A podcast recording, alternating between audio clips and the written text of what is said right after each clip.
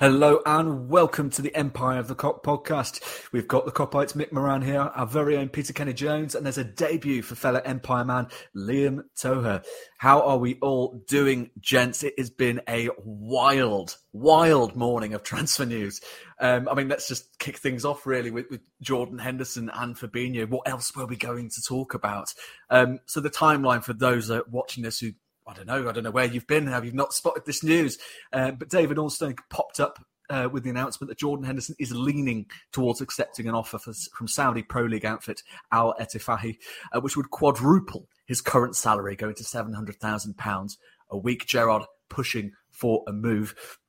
Then, rather bizarrely, the news came out that the cheeky buggers were pushing for a free transfer, even though his contract isn't due to expire for another two years. Uh, Romano then follows it up by reporting that Liverpool don't want to sell him for free and want £10 million, which seems extraordinarily low. But this has been since disputed by Dominic King, who has said that no fee has been set by Liverpool, understandably. And you can absolutely be sure that £10 million won't be a realistic figure for Liverpool, who don't sell players at a cut price. Um, Mick, I'm gonna I'm gonna come to you first here on this one. It, it's you know we haven't even touched Fabinho, but I feel that we almost need to just devote one segment at least just to Jordan Henderson alone because the amount of dispute that's already you know come out online around the story. I mean, it absolutely boggles the mind, doesn't it? Yeah, I, am I'm, I'm the same. I'm sure all the lads are the same. I don't know where where to begin. Like I'm kind of the new because I was saying to you before we started recording about like we've been fed on what seems like scraps. Like it was only yesterday I done a quick pod and I was talking about, talking about, about lactate tests. Like that's how that's how bottom of the barrel it was getting. And all of a sudden you get the Hendo news, you get the Fabinho news, and then you get the Nunez grenade thrown in as well for good measure. Um, yeah, the Henderson stuff's mad. Like when I first seen it, I was like, I'm sure like the rest of us, I, I didn't know how I, I kind of didn't believe it because I thought, well, there's no way he's went away and got himself in the best shape ever. Like Mo Salah and Robbo are giving him loads of compliments on his on his newfound six pack and all that, um, just to come back. And I thought he was in the mindset to come back. He's got himself in the best shape he saw. We've bought Mac Allister, Szoboszlai. He knows he's got a fight on his hands to get back in the squad. And then this kind of comes rumbling out of out of nowhere, and it's it's hard to. It's weird to process it weirdly because he's been here for so long. He's part of the furniture, and obviously he's declined over the years. I think everyone can accept that he's not he's not going to be a first team player. I'm sure I don't know how frank the conversations with Jurgen Klopp have been, but I'm sure he's been told that with the new players coming in, he's not going to be playing anywhere near as much as he's going to. And I think everyone can see that he's probably going to, he would have took like the Milner role, I suppose, as like a, as a backup. Um, but I suppose that's not kind of fed well into what he wants. Obviously, Gerrard going to Saudi, this deal's kind of came to fruition, it seems like. And I suppose it's up to him. If he wants to go, will be, it'll be, it'll be I'll be gutted personally just because I think he's such a massive um, person. When he gets on the field, I know his, his his abilities waned quite a lot, but in terms of what he can see behind the scenes, and I think just because we don't see it, um, what the players say, what the manager says, the amount of stuff that he does in behind the scenes, the intangibles, like le- all the leadership qualities that he's been uh, done it, won everything, lifted everything, that type of thing can that can't be a price can't be put on that if you know what I mean. So I think losing that is is is massive. But if it's something that he wants to happen, then there's there's pretty much nothing else we can do. We we then have to be as proactive as we as we have been up to now and get people in as quickly as possible. No, absolutely. I, I mean, I, I, want to touch on something you said there about sort of reduced minutes. I think it was already going to be expected, Liam, wasn't it? You know, we brought in Dominik uh, Szoboszlai the way the Liverpool's midfield is sort of evolving, I, I, think we could begin to accept that you know players like Jordan Henderson, Thiago Alcantara, perhaps less of a case with Fabinho. You know, he's 29, but these players were going to be slowly sort of drafted out of the first 11. You know, still a key player. We're talking about the Liverpool captain, given that you've you know we've already lost James Milner, who's such an important you know figurehead in that dressing room. I mean, it would almost be too much losing both in one window, wouldn't it?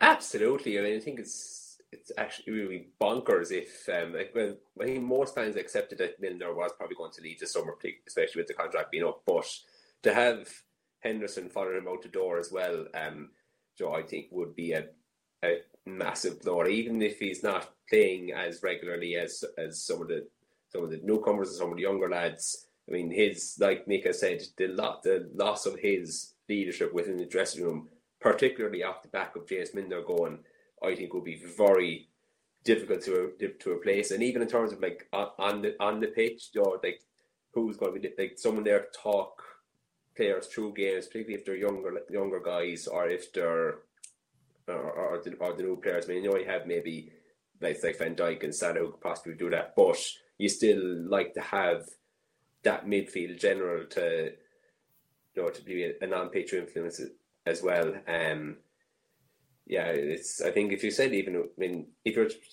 pick out, you know, a list of Liverpool players, and which, know, which which Liverpool player is most likely to go to Saudi Arabia this summer, I think Jordan Henderson, you know, up to about three or four days ago would have been near the bottom of that list. Just would have seemed incomprehensible, even with Steven Gerrard over there, that our captain or of twelve or longest serving player of twelve years would suddenly decide, yeah, I'm going to go here for for for the payday. Um, yeah, it just it still seems mad to think that it could happen. No, spot on. I, mean, we spoke to Neil Jones on Monday, and I think he very much sort of echoed your, your sentiments there, sort of saying that you know if you're looking at sort of the three senior Liverpool midfielders, um, Fabinho is probably the most untouchable of the three. Jordan Henderson could go, but he's your captain. Thiago, realistically, looked the most likely to depart. We've now got this bizarre situation, Pete, where we're now looking at the other two are potentially going. Um, I mean, we've obviously had Dominic King come out and say that you know Liverpool you know wouldn't be stupid enough to to set a price and not only set a price but set a price that's so i mean frankly offensive 10 million pounds even yes fine in his 30s well into his 30s yep you know two years remaining on his contract probably not going to be a, as regular a starter as he was sort of last season and the seasons of yore. But you know I, it, absolutely an offensive figure. I, I, think sky sports have since reported that um, al Ettifaqi uh, have since so willing to sign Jordan Henderson that they're ready to bid whatever fee is necessary to try and sign him. Now, I, I, don't know about you, Pete, but if I'm Liverpool, I'm saying he's our club captain. There's two years remaining on his contract. You know, he's won the lot. Looking at the rest of the transfers that have gone over to the Saudi Pro League, I'm thinking 30, 40 million pounds minimum. You know, and if you want to, if they can get anything more from that, I, I think go for it, to be honest. Yeah, well, I think if you look at what happened with, with Gerrard before he went, he clearly had chats, turned him down, and they've come back with an offer he, he, you know, he obviously couldn't refuse. And it looks like maybe similar has happened with Hendo. Obviously, We heard the rumours pretty much as soon as Gerrard was linked that Hendo might be coming, and they went quiet. And now it's all started up again. You know, whether that's just because pre-season started and he's now happy to listen to offers and he was on holiday, or whether they came in with an offer and it came back again.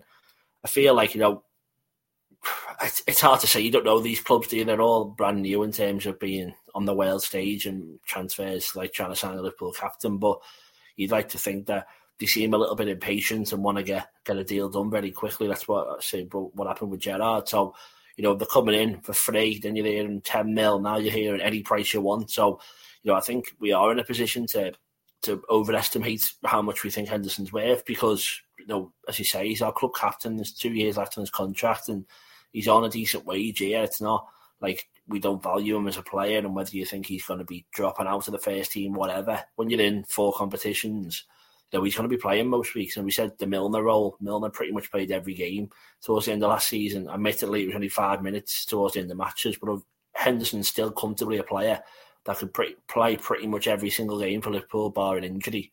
Especially in the time that we've got five subs, and as you say, he's a captain.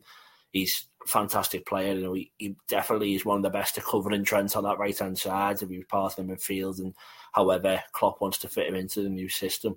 You know, he's he's a massive player in our squad, and you know, I don't we shouldn't be accepting nothing. We ten mil seems low. I, you know, ask for as much as you can get. You know, we did a poll before on Empire the. Three thousand people have voted, and I put like brackets of the prices, and between twenty and thirty mil is what most people have said, which maybe that's what we think he is worth. And then, as you say, you add on an extra 10 and say we want 40 mil, see if we can drop them down and, and go from there. But if you're trying to sign like a, a Lavia, who we've seen quite widely reported is going to be 50 million pounds, you'd want to try and get as much of that fee as possible, you know, through Henderson so that we can replace him straight away. And then we already spoke about Fabinho yet, and I don't want to start going into that one, but then that's a whole other kettle of fish we go on there. But, you know, it's the start of the summer. We've just signed that I definitely can't say his name, George Zimmerman, the transfer man. and um, so he's got to hopefully have a portfolio of midfielders around the world that can replace them all. And we're in a position where we're already looking in the market.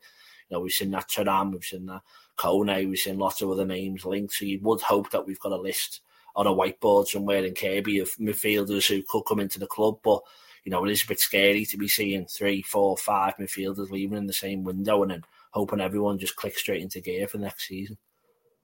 No, absolutely. I, I mean, we're, we're going to get into how Liverpool react to this situation, assuming that this has come out of the blue, which you know it, it almost feels as, if it has. We'll get into that shortly because you know I mean there are a number of ways Liverpool can go um, and sort of view this as a potential opportunity.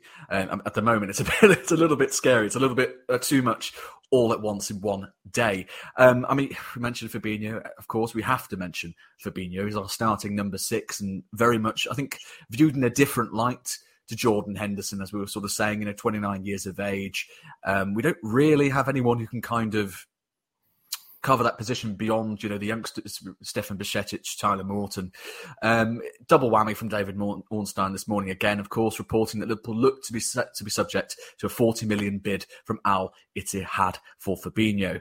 Um, I mean, I'm, I'm, going to touch on one thing first, Mick, because I think the thing that's sort of most pertinent from Jurgen Klopp's perspective, beyond who do we bring in to replace you know these lads the caliber of these lads is this situation cannot be allowed to rumble on when we go into our training camp in Germany. You know, Jurgen is going to want this nipped in the bud at the earliest opportunity, regardless of, you know, whether it's a yes, I'm going, uh, or yes, I'm staying. Jurgen's going to want an answer as soon as possible, isn't he? And I think it's going to be very much a case of, look, you know, I, I need, if you if you if you're delaying, I think you've already given your answer, and then Liverpool need to start looking at, at alternatives, really. Yeah, I think it's it needs to be like a, a one or two days, like three days max type thing. Because I think our first games in like six is next Wednesday, so the the preseason games kick off, and that's where you ideally want everyone in and settled, ready to go. You don't want, and I think that's why you said there, Farrell, about it being out the blue. It, it obviously very much is because to fill that void. So it's gonna be it's gonna be difficult. Um, yeah, and, and just on Fabinho, like he played like his most the, his most games ever for us in all competitions competitions last year, which I think says a lot about where we were. Um, just kind of kept playing him and just kept going right, go back in, have another game, even though he was just absolutely horrific. He, he, he played well towards the end of last season when we kind of switched it up and put Trent in there with him, where he had less space to cover. But yeah, it's he is the even when you look now, and if none of these rumours were about, you'd be like, well, Fabinho's starting in that role alongside Trent, so he is in in my eyes. He's still our number one player in it. Obviously, you've got Bajcetic and stuff, so he's going to have a a big season for him. But Fabinho is the main man. If we're going to be losing him, I think forty million is around what we paid for him. So I think it's a good deal for someone who's who's 29 but is playing has been playing like before the last bit of last season he was playing like he was like 34 35 it was just it was it was bad to watch at times but I think it's a it's a good deal but I, I feel like it needs to be um, it, it, needs to be sorted in a way where, like you said, in a quick in a quick manner where we've got potential people coming in pretty much straight away. And I think like, um, yeah, like Pete said, like the, the, the transfer man, I like that name for him. I was going to call him the transfer man. If he's got a nice little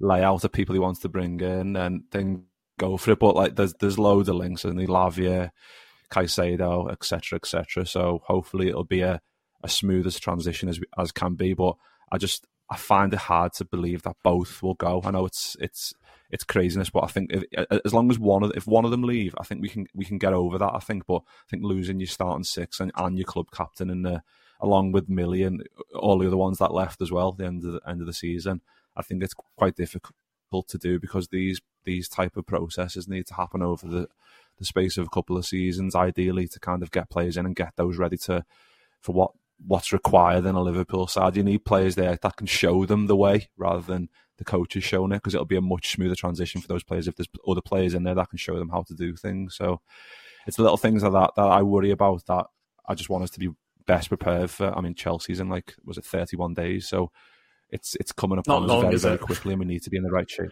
No, that's what I mean. We need to be in the best shape possible because we all know last season was horrific. We need to we need stuff sorted and it's felt like it was going the right way up until this crazy last couple of 24 hours. So hopefully we can get it sorted ASAP. I mean, the plan uh, starting this podcast had been to sort of discuss sort of the wider sort of transfer spectrum and you know the back line in some depth. But I think we've got plenty more to say, and, and rightly so, about the midfield and the implications of exits for Fabinho and Jordan Henderson. But fear not, uh, we at Empire of the Kop got in co- contact with Brighton fan and journalist Charlie Haffenden, who you've seen before on the podcast, lovely chap, to talk about former Brighton Lone Star Levi Colwill, which you can listen to right now. And we are here with the lovely Charlie Haffenden, uh, here again to talk about uh, what the former Brighton player Levi uh, Colwill. We've had some internet uh, problems, so we'll go straight into it. Uh, but Charlie, I'm obviously I'm quite excited to speak to you about this player because one has been heavily uh, linked, you know, with Liverpool. And I'm just curious, firstly, what the perspective of yourself and fellow Brighton fans were when Levi first came into the club, because obviously he was brought in as a, as a loan signing, not a permanent signing. Um, you know, did you, were you aware of what kind of talent that you were getting in at the time, or were you thinking, ah, you know, he'll be more, get a few games here and there, you know, it's good for experience, that kind of thing? Uh, at first, we were very surprised actually because we don't really do loan deals at Brighton. Now, we, loan people out, we don't really loan people in because we don't want to be developing rival players. It's essentially, always been the uh, the thinking behind that. Um, but he came in, and straight away I thought, okay, this is strange. I don't like developing a Chelsea player here, and that's actually what we've done in the end. But it gave us a lot more cover at the left side of the fence after Dan Burn's departure. We were left without that really. Marc Cucurella going as well. Obviously, have Estupiñán in there. He's fantastic, but as a left-sided centre half, Cucurella fill in there. Estupiñán doesn't really do that. So um, was very thankful for that, really, to have a new partner for Lewis Dunk if Adam Webster got injured, which happened on quite a few occasions. Jan Paul van Hecke is, is a very good player. He's, he's got a lot of potential, but he's not quite there just yet. So having someone like Colwill there was was really useful. Uh, it did take him a while to bed in. He didn't quite start games consistently to start with, but when he did, um, he really started to shine and became a key player for us. No, you mentioned there, you know, about sort of taking time to sort of bed in. I think his first game, his first 90 minutes, uh, came sort of midway through the season in November, a 2 1 defeat to Aston Villa. Um, I think that was also his last game uh, for the club as well, again, again against Villa on the last day of the season. Um, so I'm just curious there, you know, because I think from that first Villa game, he only then missed 10 of the last sort of 24 league games. I think some of that was due to injury. There were a few sort of bench appearances sort of here and there. Um, what what were your impressions throughout that period? Was this a player that sort of you sort of instantly thought, you know, from that first ninety minutes, oh my god, this is a talent, or did it, you know take some time to grow on you? Uh, a little bit of time, but you could tell straight away that he was very assured for his age, and his time at Huddersfield certainly helped him, and with the England youth setup as well. Hadn't played awful much for Chelsea at all. Really, hadn't really had his chance. We hadn't seen him in the Premier League just yet, and he impressed how good he was, how composed he was on the ball. Uh, that was the main talking point, I think, was maybe not his defensive capabilities at first, but how he just fitted in directly into that De Zerbi system, able to play out from the back, dribble forward with the ball as well. And it just got better and better for Levi Colwill as he bedded him further. And then you could see he was beginning to strike relationships with lots of the players alongside him. Him and Dunk in particular worked really well together. Dunk kind of the powerhouse um, figure behind the brave one who was blocking everything. Don't get me wrong, Colwill will do a bit of that as well. Of course, he's, he's a very physical defender as well, but his main presence in the team was to bring the ball forwards. Um, Dunk, meanwhile, was kind of more cross-field balls and, and short passes, I suppose, to the fullbacks. Colwill was focusing on getting into the central midfielders, the likes of uh, Moises Caicedo, Mac Allister, You'll know too well now, being a Liverpool as well. Um, so that very, very much straight away, kind of had a, a good feeling about him. It did take a little while though to work out what his exact role was. I mean, from a Liverpool uh, perspective, I just want to quickly bring in because obviously Liverpool are looking for a left-footed uh, centre half, which you know Colwill ticks that box quite neatly. Uh, with the new system we're playing, of course, in possession, we tend to revert now to a back three with our left back sort of tucking in. Um, obviously, Colwill does have experience playing at left at left back. Um, you know, it could be useful. Uh, do you get the impression that he would have the qualities to fit into that role for Liverpool? Uh, with the flexibility of covering for Andy Robertson and potentially Virgil van Dijk, which is, you know, I mean, that's a huge task on its own, of course, never mind about covering another position.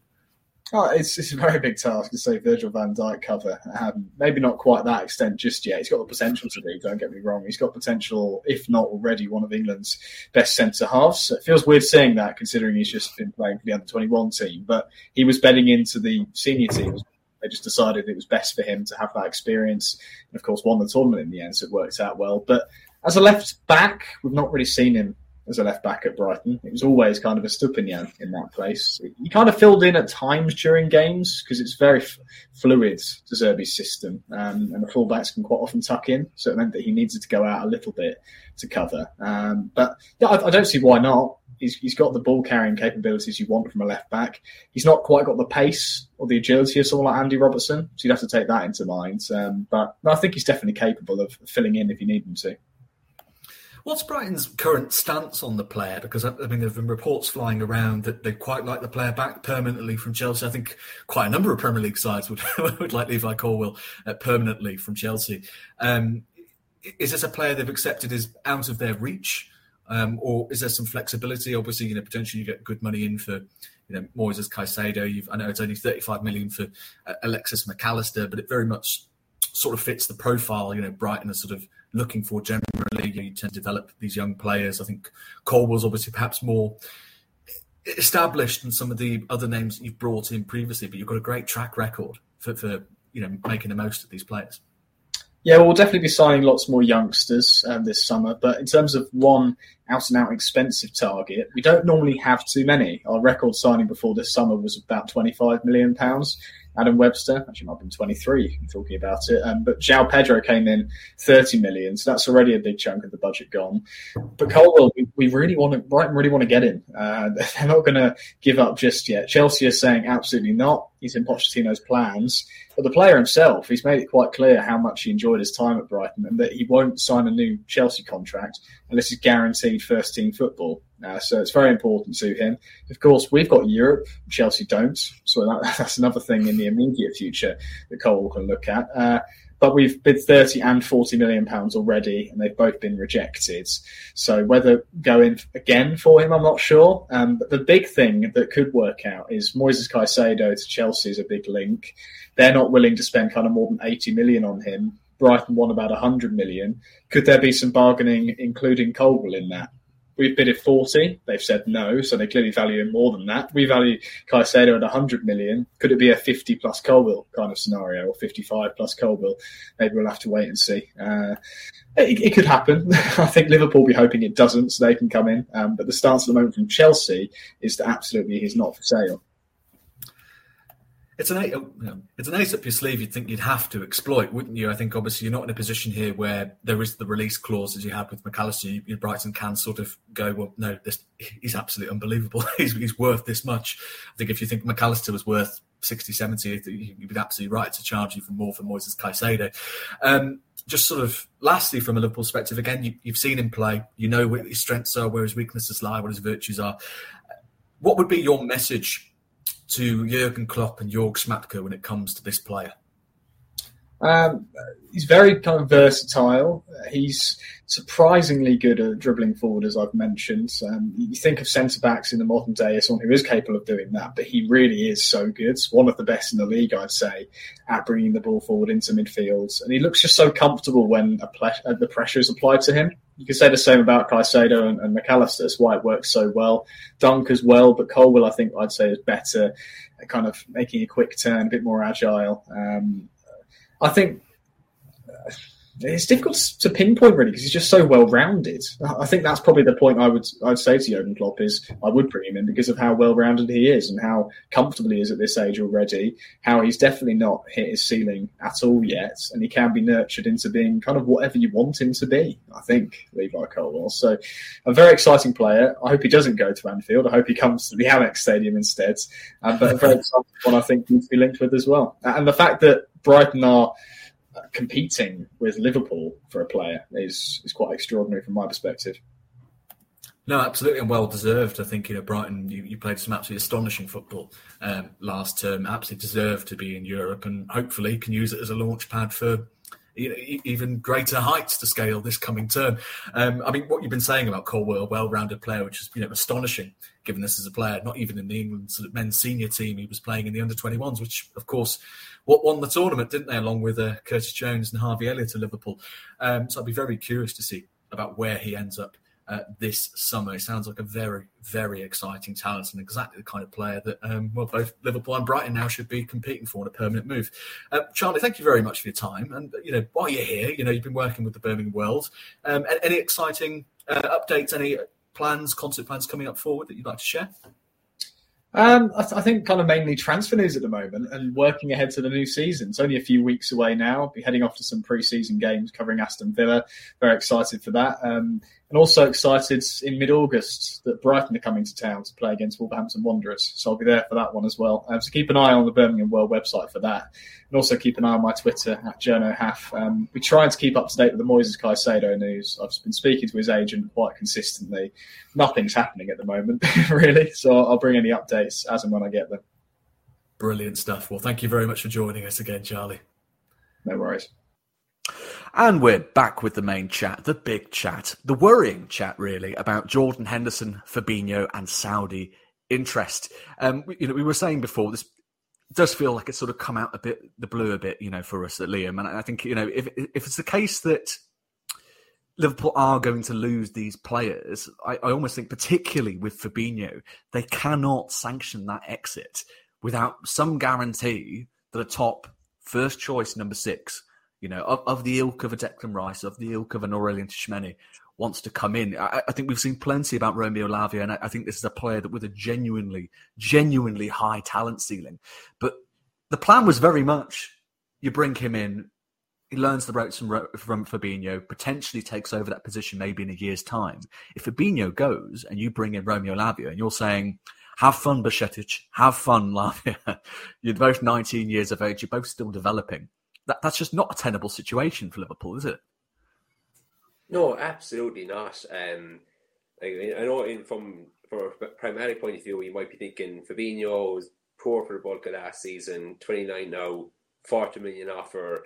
Um, in those terms, I think it would say, yeah, fair enough. Um, but I should say, in the wider context of you having no uh, ready-made alternative really in place, um, Bajcetic, as good as he was last season, as you say, he's not you can't really see him being ready to step up to that for on a regular basis this time, and particularly after such a long layoff as well. So the, I would hope that if Liverpool are to san- are happy enough to sanction Fabinho's departure, that though that they in the background have more or less guarantees, or that that somebody will come in straight that a placement like a Tchouameni will come in straight away and maybe that just hasn't come out into into the public domain yet because um yeah because uh, like kind of Nick touched upon if all the optimism of the getting Mac Allister and getting Szoboszlai in if Henderson and Fabinho were to go in the next few days I kind of feel like all of that optimism would just be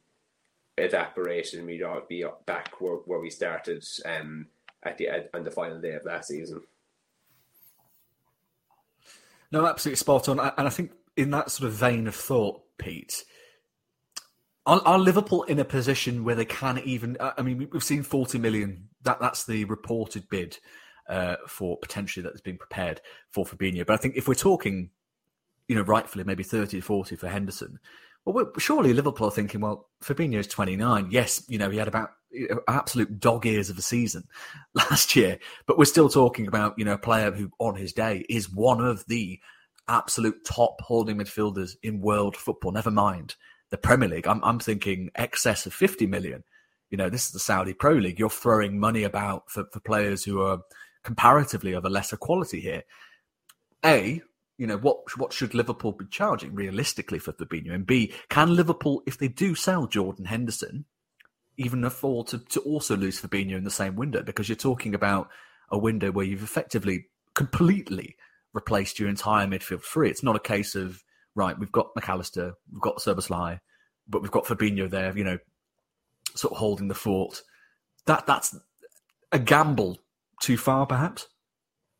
Yeah, but it's scary. You if we just said, you know, that season where we, we nearly win the quadruple at the end of that, if we just said, oh, starting not next season, the season after, well, you're not going to have, you know, Firmino, Milner, Henderson, uh, possibly Fabinho, you know, and everyone else should have Oxlade, Chamberlain, Keita, you know, just Mane, all those people, so they're all going to go in the space of one full season between that. Obviously, we know what happened last year, but You know, that is too much change, I think, isn't it? You know, we said maybe people have been criticising Klopp last season for not changing enough, and that is a lot of change in the space of one season. And then at the end of next season, I think we're pretty much already looking like we're going to say bye to Matip and Thiago. And of course, you know, this, the team needs to change. And we said it was an aging squad, and people are going to start leaving. But it feels like too much in, in one go. And you know, probably summers in the past we've gone in worried about will this player leave, will that player leave, and this one felt like the summer where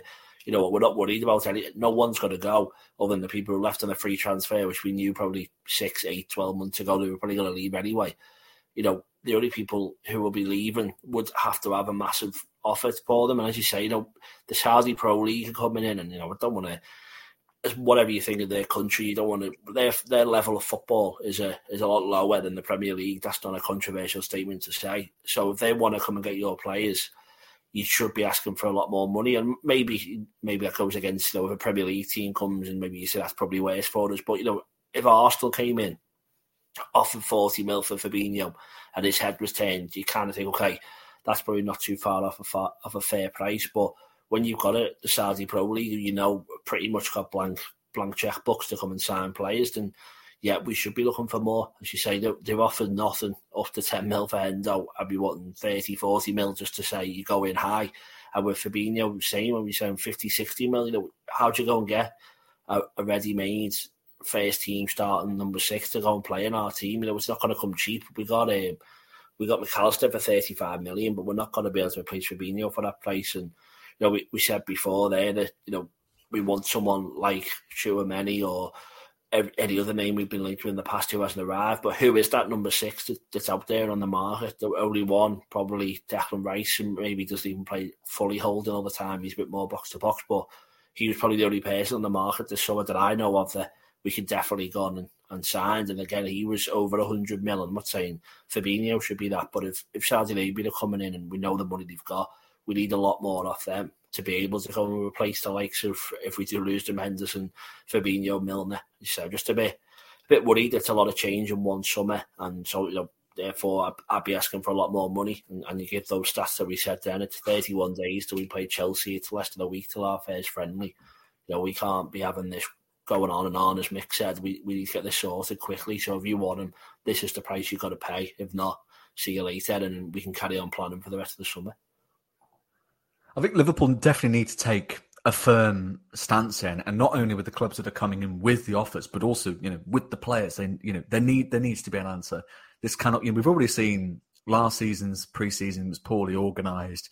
We can't have yet another preseason. You know, have this hanging over us. You know, it, it just. I mean, I think it would absolutely infuriate Klopp and the coaches. You know, having yet another issue before a, a season where we need improvement. We need to get back into the Champions League and this is a squad that's certainly more than capable of doing that. I think, you know, hopefully getting a couple more sort of players, potentially looking at more of that, more of that really. I, I mean, Mick, where, where, do Liverpool look to go here? We'll, we'll sort of start off with, with Jordan Henderson.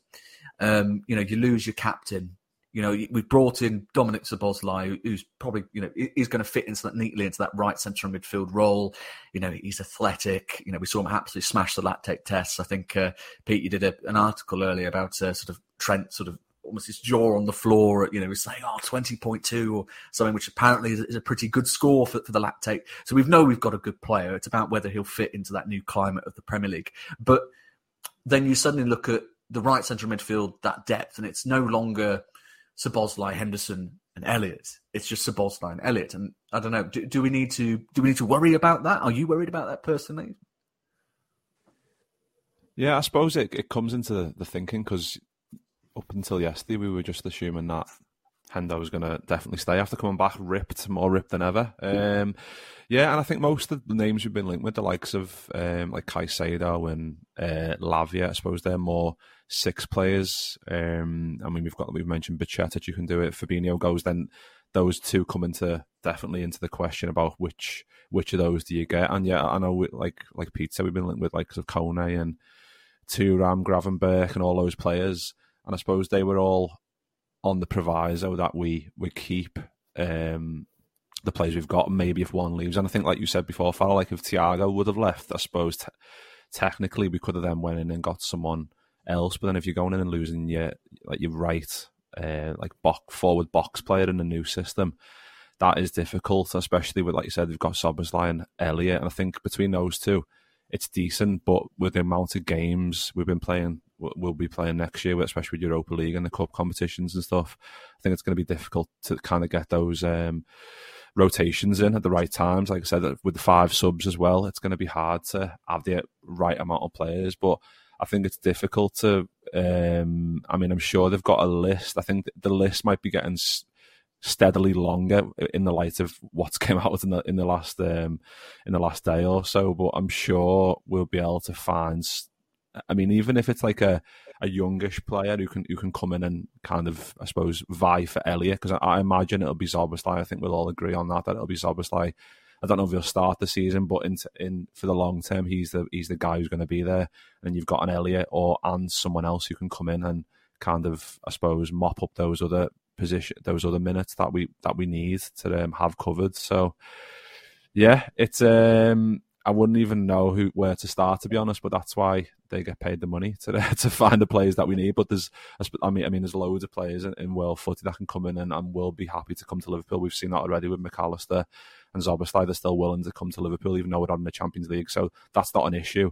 It's um it's whether we can get players that can buy into the um can, can buy into what we're trying to do and, and to kind of align with what we're trying to achieve, especially like we've all said, like this season is is absolutely vital, and we need players that are going to come in and, and have the right work ethic and are going to be good people as well. I think that's a massive thing that Klopp looks for. So, yeah, it's difficult, but it's it's it's up to them to, to find it, I suppose, and hopefully we found the right one. Now, just just to break some sort of fresh uh, news, uh, Paul Joyce at the Times um, has reported that Al Ittihad, uh, the fact that Al Ittihad are set to make an offer for Fabinho indicates the player is willing to make the move. Indicates doesn't necessarily guarantee, um, but you know, coming from a reporter as respectable as Joyce, uh, Liam, I think that's that's a little troubling. Um, it, it's suddenly start, starting to look a bit a bit worrying for Liverpool that they might actually lose. Um, they're two sort of the two senior midfielders that we didn't expect Liverpool to lose uh, in this window, which, which leaves me with a difficult question for you to answer, really, which is where do Liverpool go from here when it comes to the six? Because you know we've already discussed. I don't think it's safe for Liverpool to go into. It, in fact, no, forget it. It's not safe for Liverpool to go into a season with two 19 year olds. If Liverpool go for a player like Lavia uh, and say, have at it, you know, see, see what happens. Um, Liverpool need seniority, they need experience, they need reliability. Uh, Pete mentioned Declan Rice. You know, obviously that's a move that Arsenal looks set to complete, but you know, perhaps there's a window of late opportunity for Liverpool to exploit there. Perhaps if Liverpool get the money that they're looking for from those two transfers, perhaps a lot of perhaps here, uh, but that's all we seem to have at the moment.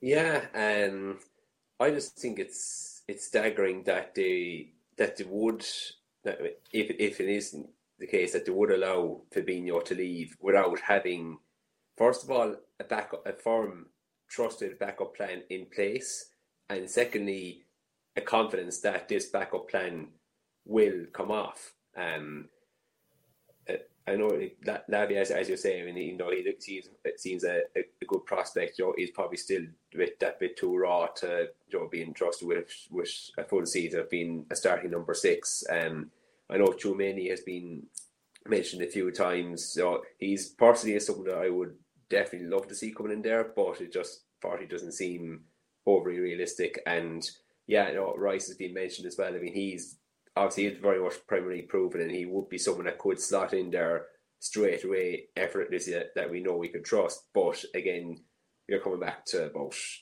hundred million. Like, Joe, do is that something that I feel that re- realistically lash out for, you know, for, for for one player? I don't know. So again, unless Horst and Jurgen Klopp have something in mind that just we don't know about yet. Um, yeah, it is. I mean, it just it seems to me crazy that they're got that willing to let Fabinho off without having an obvious backup plan in place.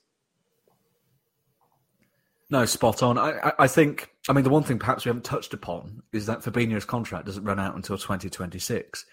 If I'm Liverpool, you're sure if you're Jurgen Klopp, you're Jörg Schmadtke, you're surely saying, stay with us a year, um, so we can manoeuvre this window a bit more carefully because we're already losing our captain potentially um, if he goes over to Saudi and joins Steven Gerrard's outfit. Stay with us a year. We're going to bring in this young lad who's, you know, we, we, see a vision for him. We see him coming in, learning from you, perhaps taking the ropes. You know, I, I think what, what's interesting about Lavia is everyone associated with the club. I think we had a chat also with um, Athletic Southampton reporter uh, Jacob Tanswell, and he is absolutely he was absolutely convinced. He put it to me that if you if you play Romeo Lavia, he will replace Fabinho uh, within. I think it was something insane, a ridiculously short amount of time. I, I think it was four. Was it four weeks? Four months? Probably four months. I'll, I'll have to check that. But he, he was absolutely convinced Romeo Lavia would be our first choice, number six, by the end of the season at the absolute latest. So I, I would be saying, Pete, to Fabinho, stay with us a year, help us navigate this window a bit better, because I, I, I think Liverpool are in a position surely to demand to, to say, well, you know, we, unless we can bring in a Tchouameni, a Rice, it's just not worth the upheaval. You know, we don't have the flexibility. Surely, we need Champions League football. It's it's one thing saying we've bought well this summer. It's another thing to go right. This is a brand new midfield that we're playing in, in the Premier League, and we're going to be expecting to compete with the likes of you know Manchester City, Arsenal, now Newcastle, Manchester United, potentially Chelsea under Mauricio Pochettino. We're not quite sure how that's going to work out. They've sold a lot of players. It's it's too much demand. How, how would you approach this? Well, as Mick said, thankfully we don't have to. Um, they hire the other people to do those jobs, but I, I, I, think if you look at Hendo and Fabinho as well, as much as they, they, they're getting offered blank checkbooks with money to go and play there, I still don't think if Liverpool said no, they'd, they'd be the type to throw the, the toys out the pram and you know down tools next season. I thought definitely Henderson, and I find it unlikely Fabinho would. So, you know, we still are in a powerful position. You know, just because your player wants to go, as I said, I don't think it means that they necessarily it's be all and end all. I think we you can still speak to them. You, you ha- Klopp's got to be having those conversations. You know, if the news is coming out to us, it must be you know discussed amongst the coaches at the very least, and you'd hope that Klopp's talking with the players. But you know, it's it just seems unlikely we can get rid of both of them. I say it's too much change in one go. You know, Klopp was criticised, as I said, and you you look back to the Shankly era when he, he was criticised for not changing his team, but he had all the people that took over. Most of them were in the reserves and were already part of the club, and then when the first team players, when they went in the reserves and they were still there, so that's still camaraderie and, and team and team play, you know, the, team ethic was still there for everyone. If you're losing massive members of the dressing room, like we already have, you know, even if these two don't go, and as I said before, like people have been there for years, like for me now, Milner, Oxlade Chamberlain, you know, proper vocal people, popular people in the dressing room. You add on Henderson, add on Fabinho, you know, people will start questioning themselves. You know, a lot of the players have been there five, six years now, and if this season's not going well come January, you know, the fact that loads of their mates have just gone could make them start thinking, you know, saying to their agents, have a look if Saudi are happy to offer me some mad money because I've won every trophy at Liverpool and all my mates have gone. So what's the point to staying? I know that might seem like a, a stupid way of looking at it, but I just think, you know, we're getting to a point where too much change can be very harmful for us. And was the season's coming up quickly as far as I see it, like I'll be honest with you, I, I, I'm kind of been the only one, but I hadn't really heard of Dominik Szoboszlai before we signed him. So I'm sure there are people out there that I've never heard of still that can come in and play, and we can get for a good deal. But you know, it's risky and it's scary to start putting your faith in people that I'm sure they would have researched. I'm sure they'll know who will and will be able to fit our system. But to put all your faith into new people, most of them are going to be from abroad, I would guess again. So it's going to be getting them settled down, learn the language or stuff like that. You know, we're all hoping with now with Darwin Núñez that he can kick on this season. He, as much as he, he, was very far from terrible last year, you know, he, he definitely took some settling in and trying to learn the language and stuff. It's not what we wanted. We wanted this season to be the one where we tweaked a little bit, attacked it, and, and got back up the league. And we can't really afford to have another rebuild season and see what happens the year after that because there's going to be more people who go next season. You know, we're, we're going to be chasing our tails instead of trying to be in a strong position where you know we, we should be competing for the league title and the biggest silverware on offer. And you know we've got the players in our squad to do that. But if you keep changing stuff too much, it's it, it could backfire quite badly on us. No, absolutely. I, I, don't think it's a stupid point to make either about um, potentially others sort of following suit. I think it's you know, the point has already been made. If uh, the Saudi Pro League can snap up Liverpool's captain, virtually any player you know isn't untouchable really. Um, when you're looking at the kind of the figures that are being thrown out there, seven hundred thousand pounds a week. It, it, it's a lot of money. It's a lot of money. Uh, let, us be honest. Um, but you know, we'll have to just keep an eye on the situation. Hope that Liverpool Liverpool will have a plan at their sleeve. We know that their short list extends uh, for miles, so they'll have options ready. It's just a question of who can come in.